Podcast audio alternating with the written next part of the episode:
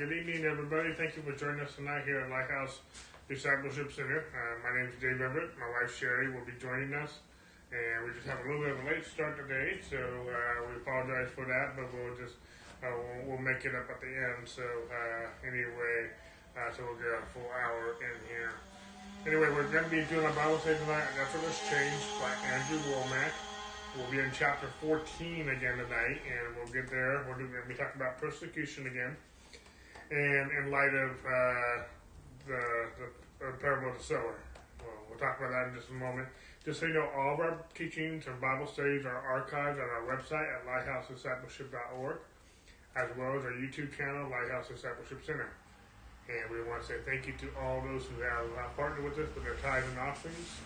And just so you know, you can do that. You can go to our website at lighthousediscipleship.org. Go to our give page, and you can give online. If you would like to to mail your uh, contributions to us, you can do so on the foot of every page. Uh, we have our mailing address, so and you can make your checks payable to Lighthouse Discipleship Center. So anyway, we appreciate you doing that, and so it helps us keep this uh, these Bible studies live and and do everything what we're doing to bring the gospel to you. Uh, so, I, like I said, we're going to be in chapter 14 again tonight, talking about persecution. And, you know, we're talking about what the book Effortless Change. We're talking about the parable of the sower. And the parable of the sower you're going to find in Matthew, Mark, and Luke, uh, three the three synoptic gospels. And Jesus said with this parable, this is the parable of, of, of all parables. Um, if you don't understand this parable, you can't understand any of the parables. And in this parable, we have to see God's word being sown on four different kinds of soil. And all kinds of soil heard, all four types of soil heard the word of God, but only one understood the word. Uh, and so, uh, where does persecution come in? Well, one, the second seed, the seed that, uh, seed that fell in the thorny soil, or no, stony soil, uh, you know, they shrink back because of persecution and hardship. Uh, uh, actually, another word being used there, um, affliction.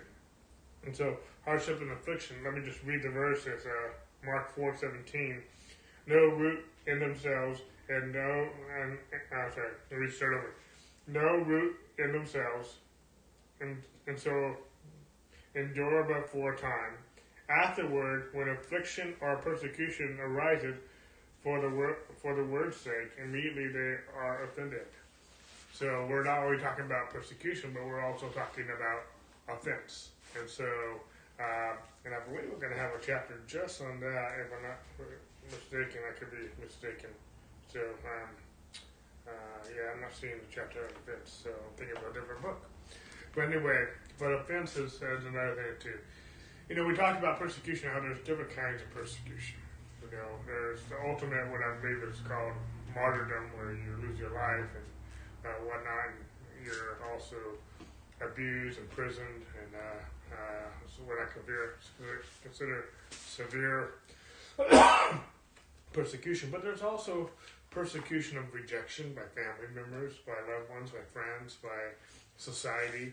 Uh, and so there's different levels of uh, persecution. Here in the West, we haven't really seen a lot of severe persecution like maybe some of the countries where some of you live, uh, but uh, we have seen it.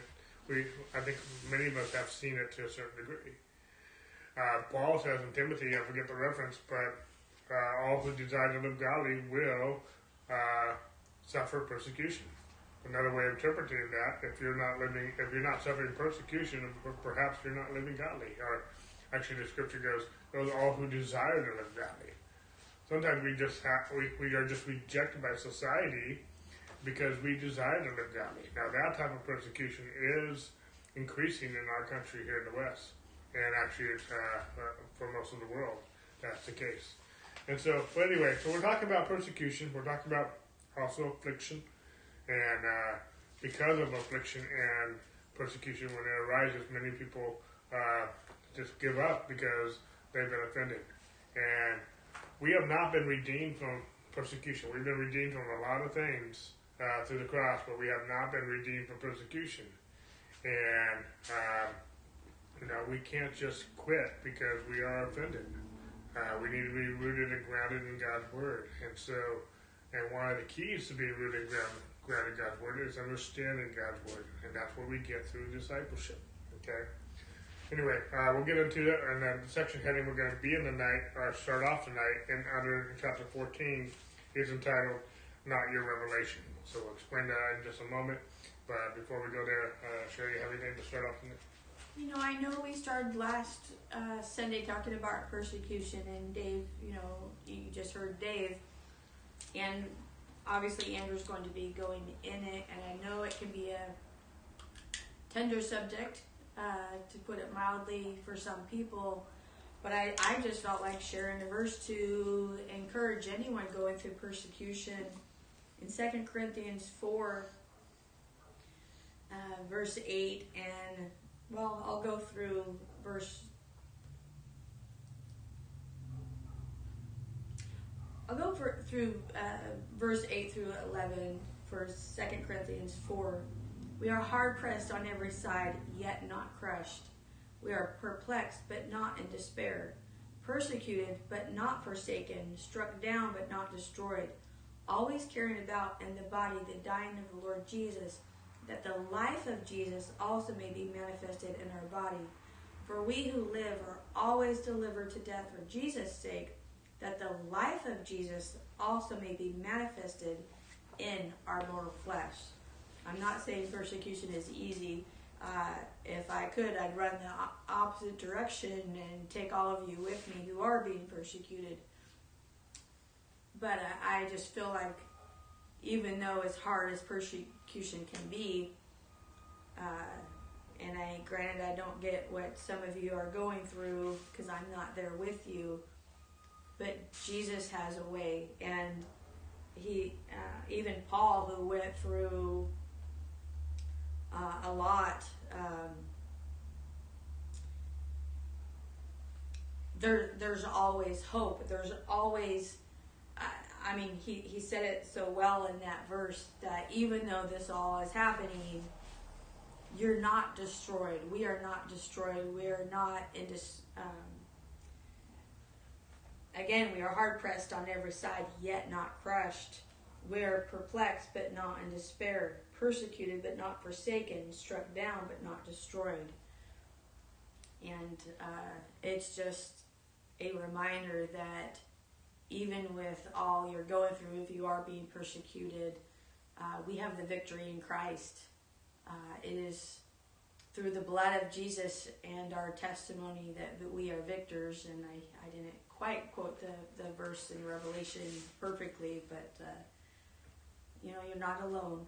You are definitely not forsaken. Um, so stand strong, stand firm. Okay, well, once we get settled here, let's go ahead and get uh, just started here with not your revelation. This happens so often, and this is Andrew speaking, and he was. Uh, he had started a, a, story about him going to hear a, a speaker, Kenneth Copeland, uh, and get encouraged, and then go back and minister. But then he would he would get discouraged by uh, the criticism that he was he was getting from his church. But, but he goes on to say, This happened so often that I began to recognize the cycle. I'd hear Kenneth Copeland speak and be okay for a week or two. Then I'd get to where I was trying to say and do the same things I had witnessed of Kenneth Copeland, but it just wasn't getting results. So I'd have to go back and get my next Kenneth Copeland fix. This happened on a constant basis. When I began to see myself start running out of steam, I knew that the next time I got up to teach just wasn't going to be as powerful as it was before. I got to where I expected this cycle. I didn't understand why it was happening, but I saw it happen so many times that I could recognize it coming. As I was studying this verse of scripture, the Lord spoke to me. He said, The problem is that the truths you are saying aren't your revelation, they're Kenneth Copeland's. You're simply saying things that you've heard somebody else say. Before God spoke this to me, I'd get up and teach saying, I heard this man, Kenneth Copeland, say, and I'd quote him.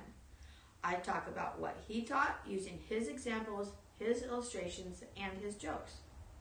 People were being blessed by it because I was sharing the truth. It just wasn't my truth. When the Lord showed this to me, a light switched on inside me. I realized that this was why I wasn't able to maintain and keep equilibrium. This was why I was up and down, sometimes excited about the word, and other times wondering what's going on. It was because I didn't have root in myself. I was living off another person's revelation. It was a good revelation, but it wasn't mine.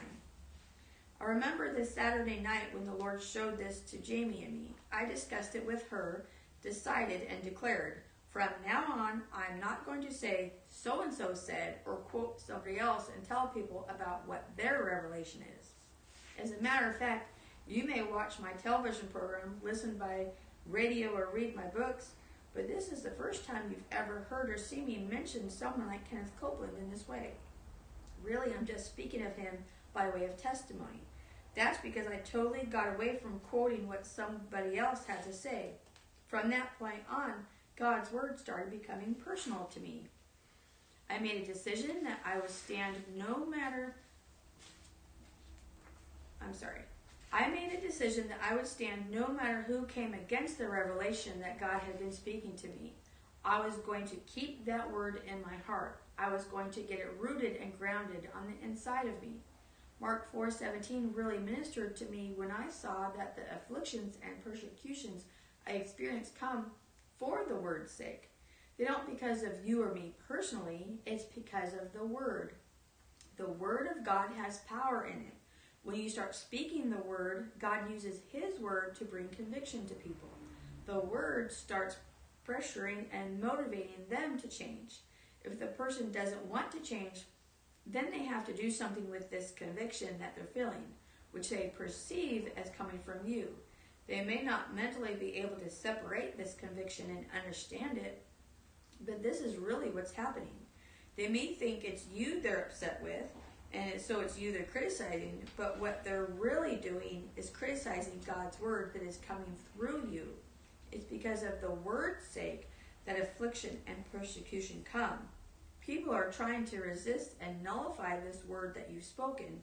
That's brought conviction into their life. Okay. I want to piggyback on a couple things here what Andrew talked about. We're talking about the parable of the sower. And one of the parts uh, about the parable of the sower that you know we got four, uh, one seed being planted in four different kinds of soil, but only I, I already mentioned how the, the seed that fell in the good soil is the only seed that they not only heard it but they also understood it. All four soils heard the word, but only one understood it. The one that understood it also had a root system. What we're seeing in the other three different kinds of soil is that there was no root system. And Andrew is uh, giving a testimony which is very similar to mine in one regard. When I first started getting the revelation that I'm teaching now, in many different ways on Sunday morning and during our Bible studies. And this was in the season between 2009 and 2013. More so around 2009 ish is what I'm talking about, the beginning. I began to get some revelations about grace, about righteousness, about uh, the kingdom of God, about the gospel. And a lot of it came from Andrew Wommack, and a lot of it came from Joseph Prince, uh, to mention at least two. And now, by now, I've heard it through hundreds of different teachers that, excuse me, I like. But at the beginning, Andrew, when, when Andrew began to get the revelation he had, he began to quote, and because he got it from Kenneth Copeland, he began to quote Kenneth Copeland. And when he went back to his church to go teach on that matter, he got persecution uh, in a mild form, but still persecution, rejection of the message, and criticism towards him. And more, as he pointed out towards the end of the section Sherry read, the criticism wasn't really towards Andrew, it was the conviction of the heart against uh, what he was teaching. At that same point in time, and when Andrew began to get this criticism, he began to shrink back because, because it was a form of affliction and persecution. And because he didn't have the root system in himself, he didn't have a revelation himself about these things, there was no root system in this doctrine for himself. All he had was another man's teaching, even though the teaching was good, it was still another man's teaching. And so there was no root system. And I also realized that too, back in 2009 ish, uh, in that season, that I was quoting uh, Andrew Wommack, Joseph Prince, and others. Okay? And it's not that they were wrong, but I didn't have a root system in myself. And so there was a season there where I put, even put Andrew Wommack and Joseph Prince and others on the shelf for a season, not because I disagreed with them, but because I went to the Word of God to search these things for myself. They have taught me enough where I can take some of the truth that they taught me and search the Scriptures, and I did. And I took a, a, a, a very in-depth study uh, of, of searching the Scriptures. Now, when I teach, and I teach on Sunday mornings, and we teach now, and and I've actually started writing a few books. When I teach now, I'm teaching not because Andrew said it. I'm not teaching because Joseph Prince or someone else taught it. I'm teaching because I am grounded in the Word of God myself. In a, in a few weeks, uh, uh, I'm on a teaching right now talking about the four prayers of Paul. and when I'm done with that series, I'm going to be talking about being established in righteousness. Being established in righteousness is one of my core teachings that I've gotten in uh, Revelation of since 2009. And when we started this church seven years ago, I spent almost a whole year, in the first year, teaching on righteousness because I told God during that season when I was getting revelation, because at the time I wasn't in ministry, I said, if you can help me get back in ministry, I will teach on righteousness. Excuse me, righteousness changed my life. Right, I had a revelation growing up not, and I had a, let me rephrase that. I had a revelation growing up that righteousness was, was right doing, not uh, in right standing with God. I I treated righteousness as a verb and not a noun. The, the word righteousness is a noun. When I got the revelation now. Now, when I say I grew up that way, it's not because my parents taught that or my pastors, because I, I, I've had conversation with both, and, and they said that they weren't teaching that. But somewhere down the line, I don't know where I got it, but I got it in my thinker, and I had a revelation. It was a bad revelation. It was a false revelation, but I had a revelation that I my righteousness was based on what I did, not what he did. And because that, my whole life, my, my whole doctrine was based on that. And when I went into ministry at the beginning, I used to teach along those lines because that was my foundation. But when I got a revelation of righteousness, and I'm going to be teaching on this uh, uh, coming October, uh, it just it revolutionized my life. It revolutionized everything. And for the first time, I felt like I heard the gospel. It even says in Romans 1 16 and 17 that the gospel reveals the righteousness of God. So if I had a misconstrued teaching on righteousness, I had a misconstrued teaching on the gospel. And so uh, it revolutionized my life. And a lot of people got a revelation of grace, and my and I, I, did too to a certain degree. But my most of my revelation was on righteousness, and I can actually uh, the meat are very compatible, grace and righteousness.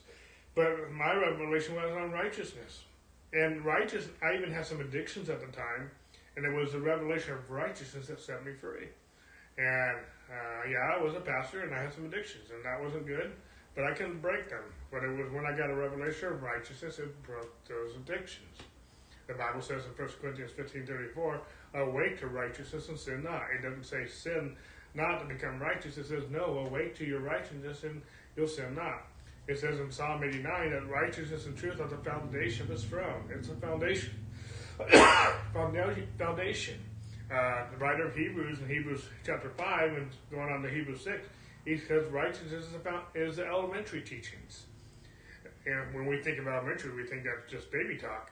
But no, if you don't, you know, in school, uh, you learn elementary before you learn junior high, high school, and college. Okay?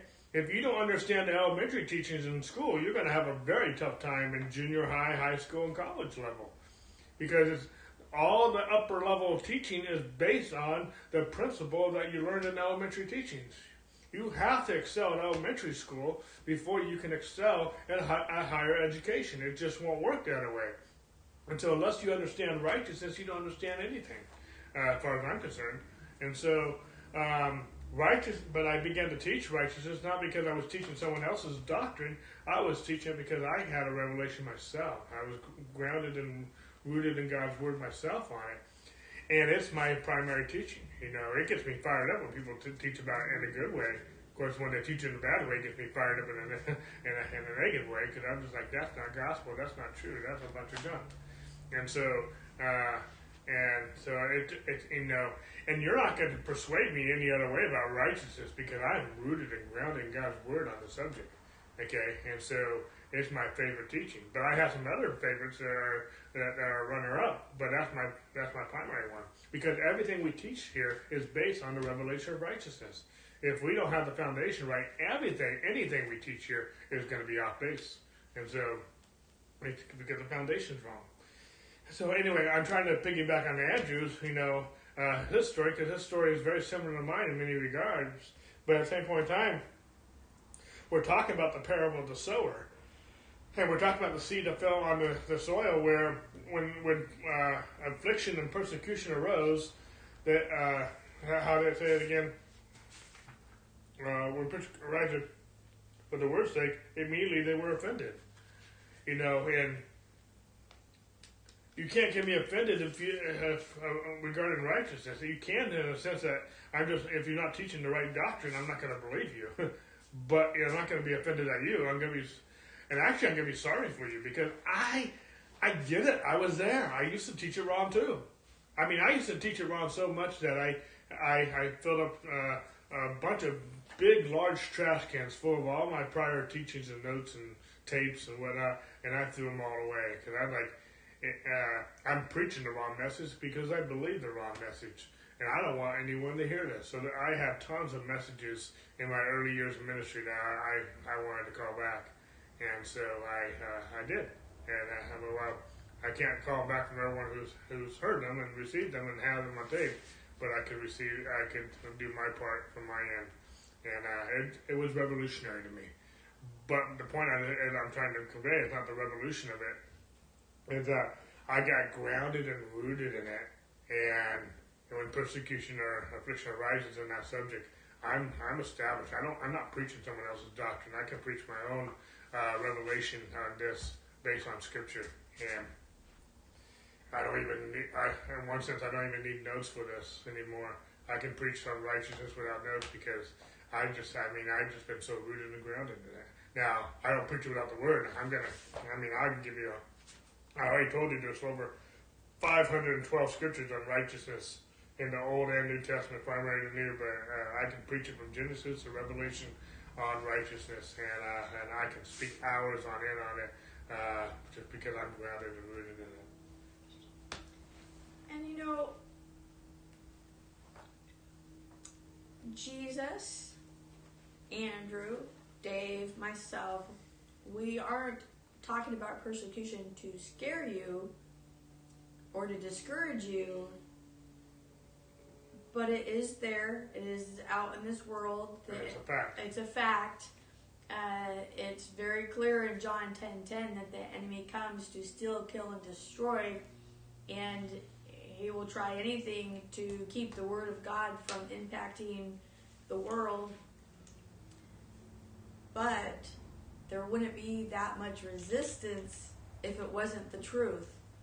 And when you think about the original uh, 12 disciples, uh, well, I'll say 11 because of, of Judas, but after Jesus uh, ascended, you know, be, before his death, they they kind of waffled at times. They they messed up, uh, denied Jesus, different things. Um, they tried to uh, convince Jesus, a couple of them, James and John, to help them learn how to call fire down from heaven to destroy people, and that wasn't Jesus's message. You know, they they kind of tripped uh, in their walk with the Lord uh, that whole time of his discipling them.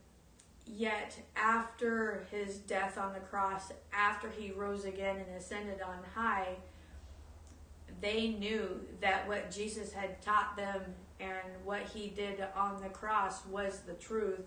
And no matter what happened to them, no matter the persecution that came against them, they did not back down because the truth of Jesus Christ, of the gospel, is the most powerful, the most best, the most wonderful thing out there.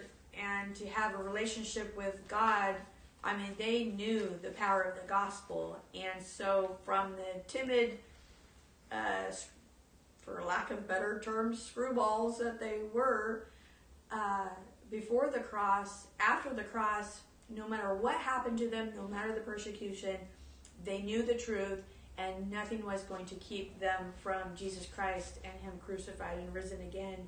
And they preached the gospel. And if anyone has the argument that the Bible is not true, that that Jesus Christ is not the Son of God, that uh, yeah, that the gospel is not true, one of the things that that uh, good Bible teachers, Bible uh, believing people help those who don't believe. They they talk about how the disciples followed Jesus um, after that, no holds barred, and if it wasn't the truth, people don't wholeheartedly give themselves like that and uh, hopefully you're you're hearing my my heart.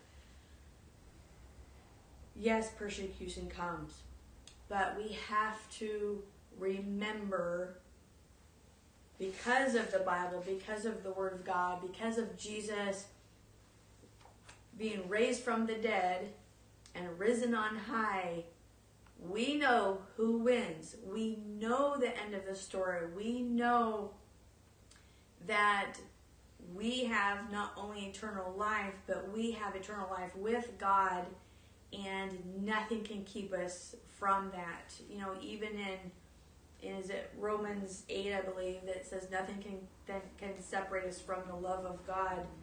Uh, uh, let's just turn there real quick. I know we'll get back to. While she's going there, let me just add this in there. You know, um, we're not trying to scare you with persecution, but let me just say this: we are promised persecution. you know, we are promised it will come, so uh, we don't want to be off guard. It is Romans 8, right? Okay, yeah. So, um, I'll start Romans 8, verse 35. Who shall separate us from the love of Christ? Shall tribulation or distress or persecution or famine or nakedness or peril or sword? As it is written, For your sake we are killed all day long, we are counted as sheep for the slaughter. Yet in all these things we are more than conquerors through him who loved us. For I am persuaded that neither death, nor life, nor angels, nor principalities, nor powers, nor things present, nor things to come, nor height, nor depth, nor any other created thing shall be able to separate us from the love of God which is in Christ Jesus our Lord you know, just holding on to the, the hope of glory, which is Christ Jesus. Um,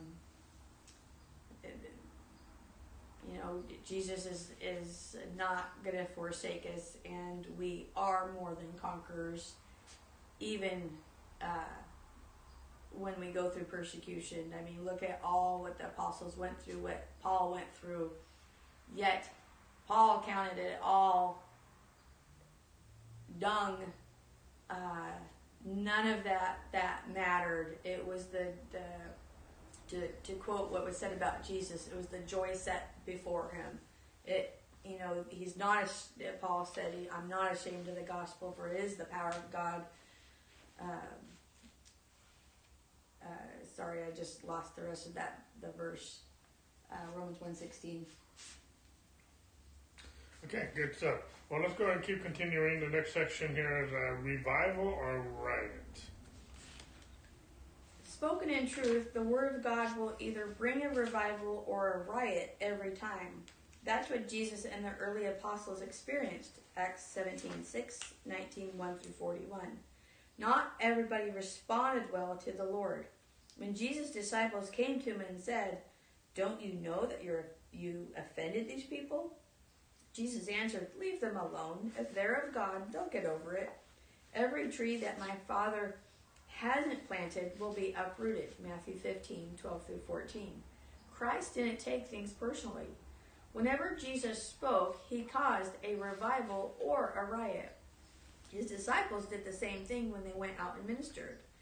It's naive and incorrect for us to think that if we just walk in love, that everybody will love us. Matthew 10, 16 to 42.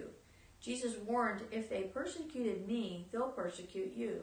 You need to recognize that when you begin to stand on the word without compromise, it starts to release its power. When you begin to declare, this is what the word of God says, this is what I'm believing for, I don't care if it goes against our tradition or the way people have done things, this is what the word says. God's word will start putting pressure on people. Either they'll repent and love you for it, or they'll come out and criticize you because of it. Once I understood this, it made a huge difference in my life. It totally changed my expectation and enabled me to continue going on with God. When I began to get criticism, persecution, and affliction, I just recognized that this is what the Word of God will do. God's Word will divide and separate people. Matthew 10 34 to 36. You know, I, uh, I usually let Dave speak, but this section reminded me of something that, that Dave has said uh, more than once, uh, quite a few times actually. And he said it's actually encouraging to get flack or get persecution because it means that we're speaking the truth. And I, you know, that's a good way to think about it. Instead of getting discouraged and thinking people hate you or they're rejecting you or your message, you know, be reminded of what Andrew is saying here. Be reminded of uh, what I just shared about one of Dave's quotes. You know, uh, you know, Andrew, Andrew's saying if you're if you're speaking the truth, if you're speaking God's word, persecution will come. But persecution, yeah, it feels like it's against you, but it's actually uh, aimed at God and His word. People are getting convicted and they're taking it out at you because you're the easiest target. You're the messenger. You're the messenger. Uh, but like Dave said, we should be encouraged when we get uh, flack or persecution because it means we are speaking the truth the devil's not going to come against you if if you're on his side. Going in the same direction. If you're going in the same direction as him, but he is going to give you flack if you're making a difference in the kingdom of, of God. You know, Andrew Wommack says in other teachings, you know, if you're not running to the devil, perhaps you're going in the same direction. And so, uh, yeah, that's always true. You know, the gospel will, when you're preaching the truth, you will either cause a revival or a riot. That's just a matter of fact. And I have seen both happen in my life. I've seen that, that happen in other ministers' life. You know, either people are going to embrace and uh, uh, it's going to admonish them in good for to, to good deeds based on what you teach and believe, or they're going to be offended by the message. And it happened to Jesus. It happened with all the apostles. It's happened with every pastor and teacher. Uh, and so you're not any different. Okay? The key is that you're not being persecuted because you're doing something stupid. you know, we've I've seen people do uh, get things because get all kinds of flack because they've done something foolish. That's different. That's not persecution. That's called stability. okay, uh, but uh, we, you know, um, and sometimes you can preach the wrong, me- right message, but the wrong way. You know, and so and so there are sometimes, and sometimes we can react to people's persecution. And so something that was actually, uh, even though it was a hurtful thing, it was still a good thing in the sense that uh, you hadn't done anything wrong yet. But once you start respond, once some of us, once we start responding to the persecution, we just turned it into a bad thing, and now we just complicated and polluted. Uh, um, the word I'm looking for, but we tainted uh, the message uh, because of our response. The message itself was actually pretty good until our flesh got in the way. And so that's happened too. But we are promised all Jesus, all the apostles, Paul, Peter, James, John, they all promised that we would see persecution. Okay?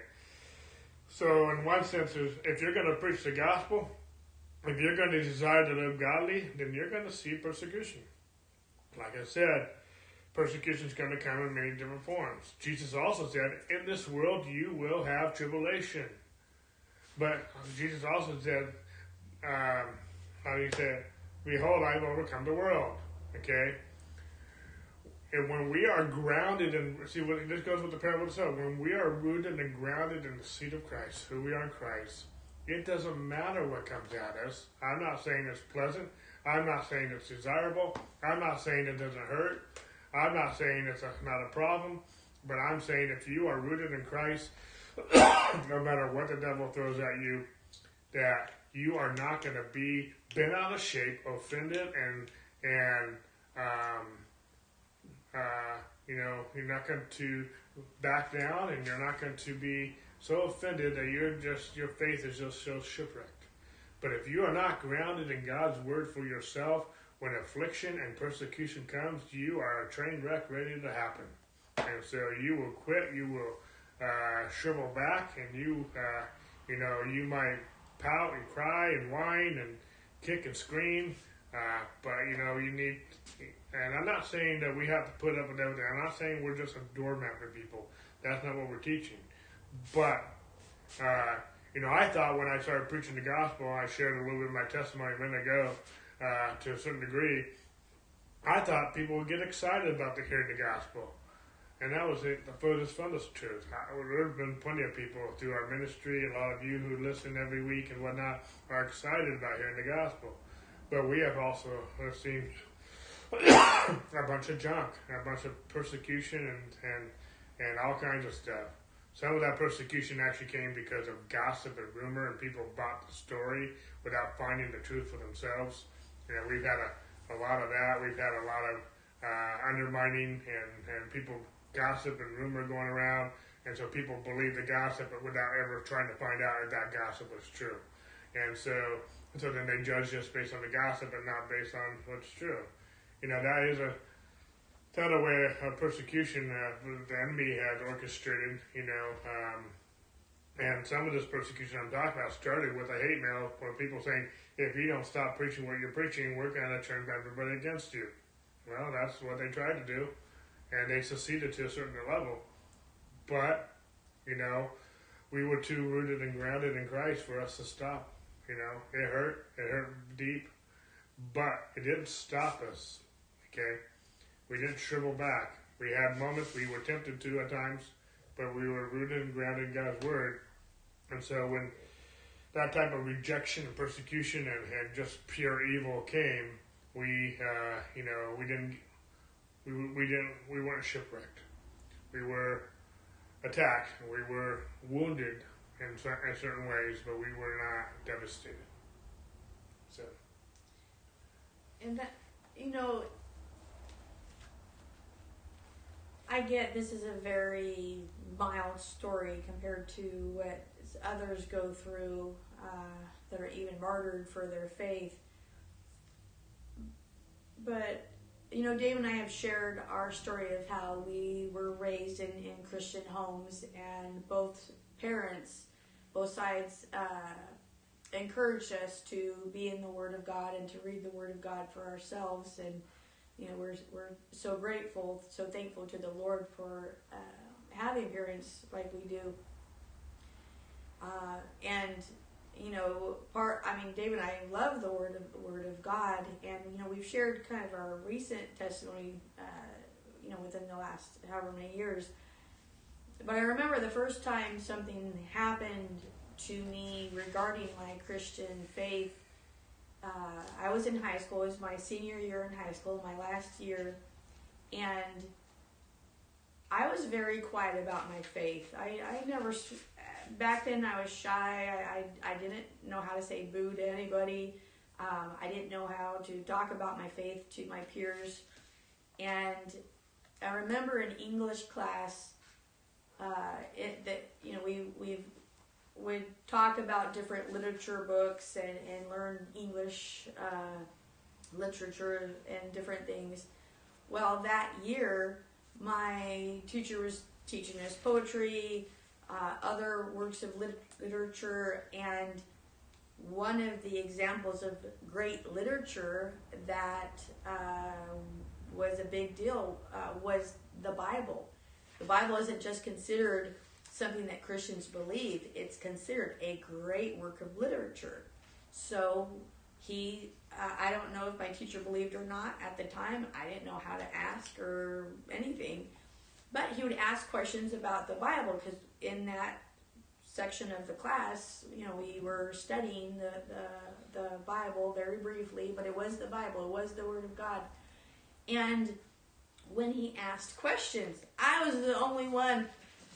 I know the answer. I know the. I would. I. I was. There was the one thing in school that I ever got excited over was that brief moment when we were talking about the Bible, the Word of God, and I answered every question. I was excited. I was. It was so cool in school to, to actually get to talk about the Bible.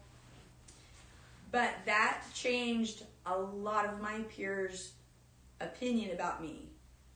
Previously, they could have cared less about me. I could, sad to say, could care less about them. When I was a teenager, I was so oblivious on how to make friends. I could care less what others thought about me. I just I walked I just was in my own in my own dreamland, I guess. But that switch to switched for for uh, several of my peers, and just because I was excited about the Word of God, the only thing that I was excited about that that back then, uh, they hated me, and they didn't persecute me like I was scared for my life, but they had no holds barred. Uh, they just they didn't they showed they did not like me. They would put trash in my in my uh, school books and do you know piddly things like that uh, just because they they hated me and they even wrote a story about the whole entire class as seniors what we would do outside of uh, school like in our future and in their story they would say you know this person became a doctor and this person you know became a famous singer or you know whatever they the fiction story was on each one of us uh, in our future. And everyone else it was great but i was the only person in that story that they killed off. And i was like why are they hating me? What did i do? I never talk to them. I don't bully them. I don't you know what what is it? And my uh, one of my few friends at the time um, I remember asking her, you know, what what is this all about? You know, what did I do to offend them so bad that they just, uh, you know, I I don't understand. And she said, "Well, I believe it's because you talked about the Bible, and you showed that you were a Christian." And she, at the time, to my knowledge, uh, I don't know if she was a Christian or not a Christian. I know she had that time she had gone to church at times, I but I could never tell if she was a believer. But she said, "Well, it's because you talked about God. You."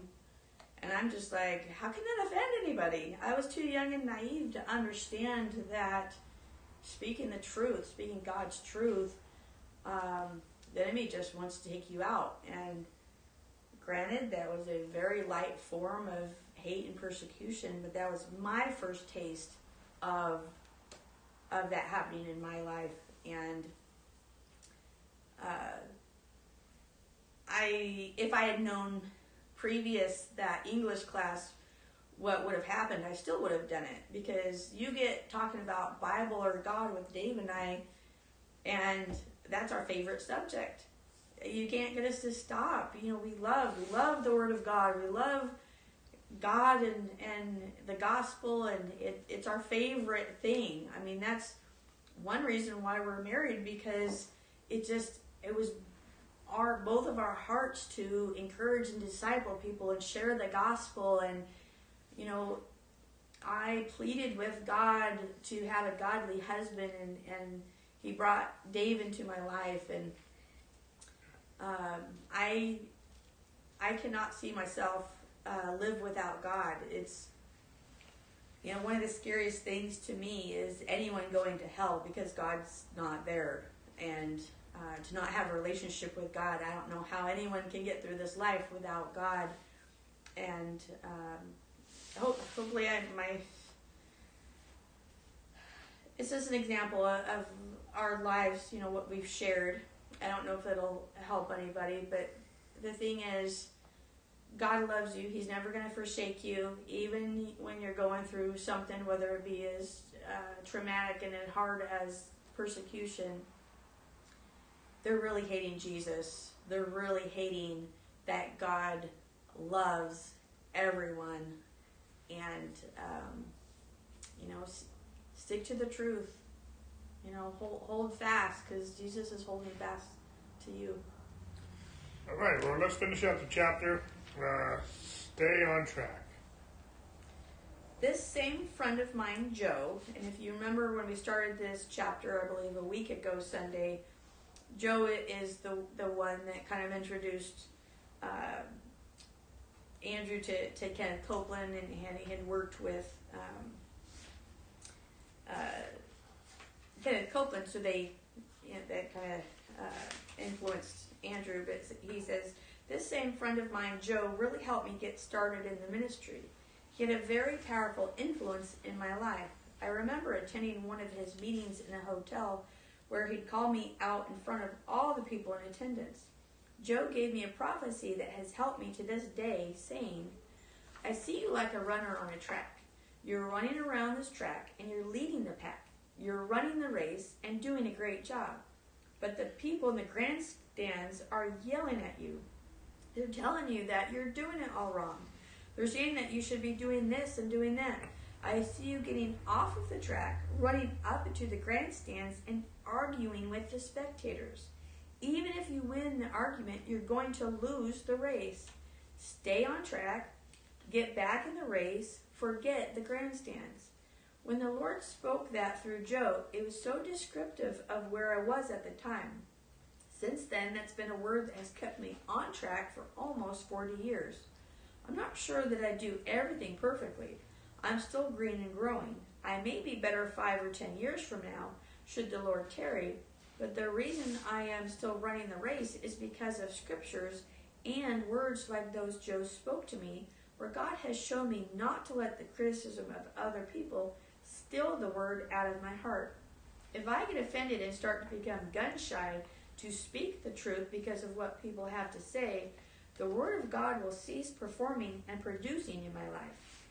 I made a decision almost 40 years ago that I wasn't going to let that happen. I've been trying to be bold and let the Word of God rule and dominate me rather than the opinions of man. It's now become a habit and a lifestyle for me. I am this way because of Scripture that has taken root and grown in my life. I may not be doing everything perfectly, but I'm moving in the right direction because of my conviction from the Word of God. Amen. So, you know, it's so easy to get off track of what God has called you to do, what God, who God has called you to be, because you're listening to all the criticism.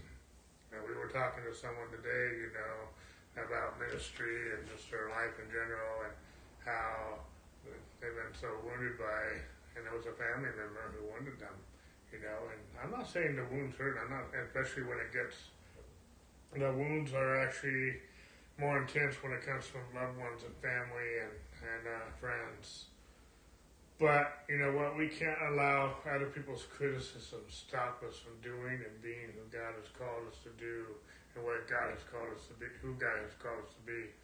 Okay, when it all comes to an end, when it's all said and done, we dance before the audience of one, Him. Okay, He's our Lord. He's our King and it only matters what he thinks about us. I understand how other people, what they think about us, can hurt. We've been hurt by other people's uh, criticism. More so, their their evil plots against us than their criticism. That has hurt us most, especially when it came from those we thought were friends. But it does, in the end of the day, that does not matter. What matters is what he thinks. And we need to be grounded in God's word so that offense and other people cannot steal the word out of our hearts. Okay? I know that there have been times in our lives, my life particularly, I can't speak for other people, but I can speak for me. There's been times, and time, even as a pastor, There's been God, the enemy has used people to offend me, to afflict me, to do evil, nothing but pure evil to me, for the purpose of stealing God's word out of my heart. And there have been times where I was tempted. There's been times I was tempted to quit pastoring. There was times I was willing to quit. I never was tempted to just deny the Lord or anything of that nature. But I have, there have been times where I was tempted to quit ministry because it was just too hard and it was people were just being flat out mean. Okay? And these were people I thought were friends. But I can't be a victim. I can't, you know, I can't control people, but I can't control me. And what kept me going, even though I was hurt, was being rooted and grounded in who I was in Christ. I'm not saying it didn't it didn't shake me up. I didn't say it was easy. Some of the stuff I'm I'm implying right now is some of the worst stuff I've ever gone through in my life. I have been treated better by when I was bullied in, high, in junior high for three years. I was treated better by my bullies than I was by some people in the body of Christ. It's hurt and it's hurt deeply. Okay, and that is a horrible commentary I just said, but I can't allow others people's junk and evil and malice to steal the word of God out of my heart. Okay? And so and the only way that's gonna that's gonna happen, one of the primary ways, according to the parable of the sower that we're reading, and we're talking about effortless change, is to be grounded in God's word, being grounded in our relationship with God for ourselves. Okay. I can't be grounded in my parents' teaching. I can't be grounded in Andrew's teaching. I have to be grounded in the Word of God for myself. My parents, loved ones, spouses can point me in the right direction, but I have to be grounded in God's Word for myself. And I have to be aware that afflictions and persecution and offense may come. But woe to who they do come. Uh, the Bible says in, I think it's Luke 17, verse 1. You know, and we are not promised that we won't be offended. We are not promised. We are actually promised we will have persecution and affliction. We are promised there will be tribulation in life, and we, you know, people will hurt us, and the ones that hurt, you know, when the, when people I don't know hurt me, it really doesn't affect me too much because I don't know them. But when people I trusted, when people I gave and gave and gave and poured out and poured out, they turn around and stab you in the back you know, that hurts. And so it hurts deeply. And, but I can't allow that to shipwreck my faith. And the thing that helps me from being shipwrecked is being grounded in God's Word and having my own relationship with God. That's what preserved me.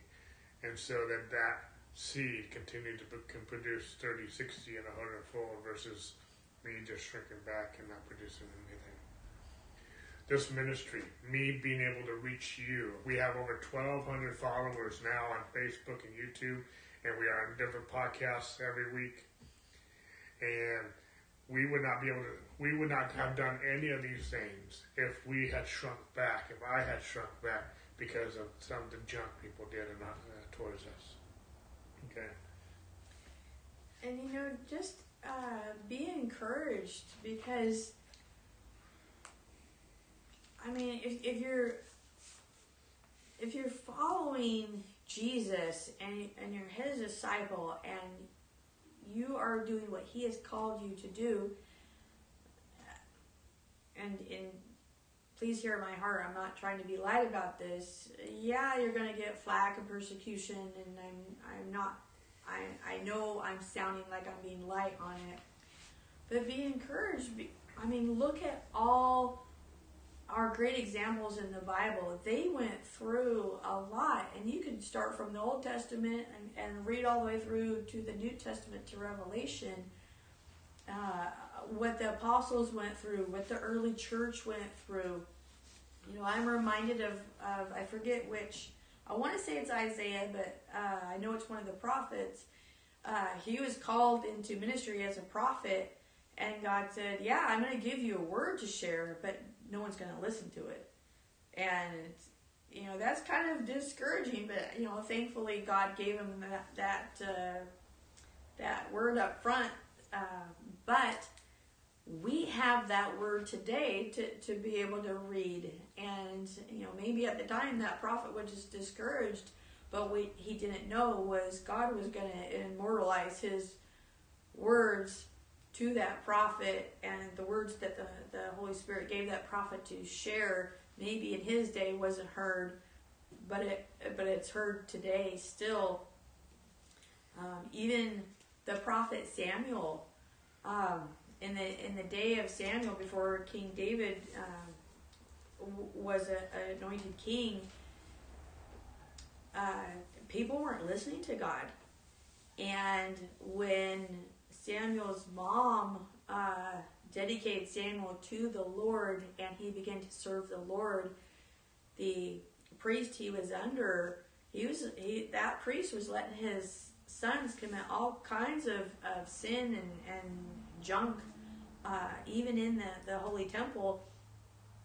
But when Samuel came on the, the scene and and he was the vessel that God was going to use, uh, God spoke to Samuel, and even though it was going to be a hard word for the people to hear, it needed to be said, and Samuel didn't want to hurt, you know, the uh, the priest uh, Eli's uh, and you know the the people. He didn't want to give him that hard word, but it was the word of God in that day for that time for those people.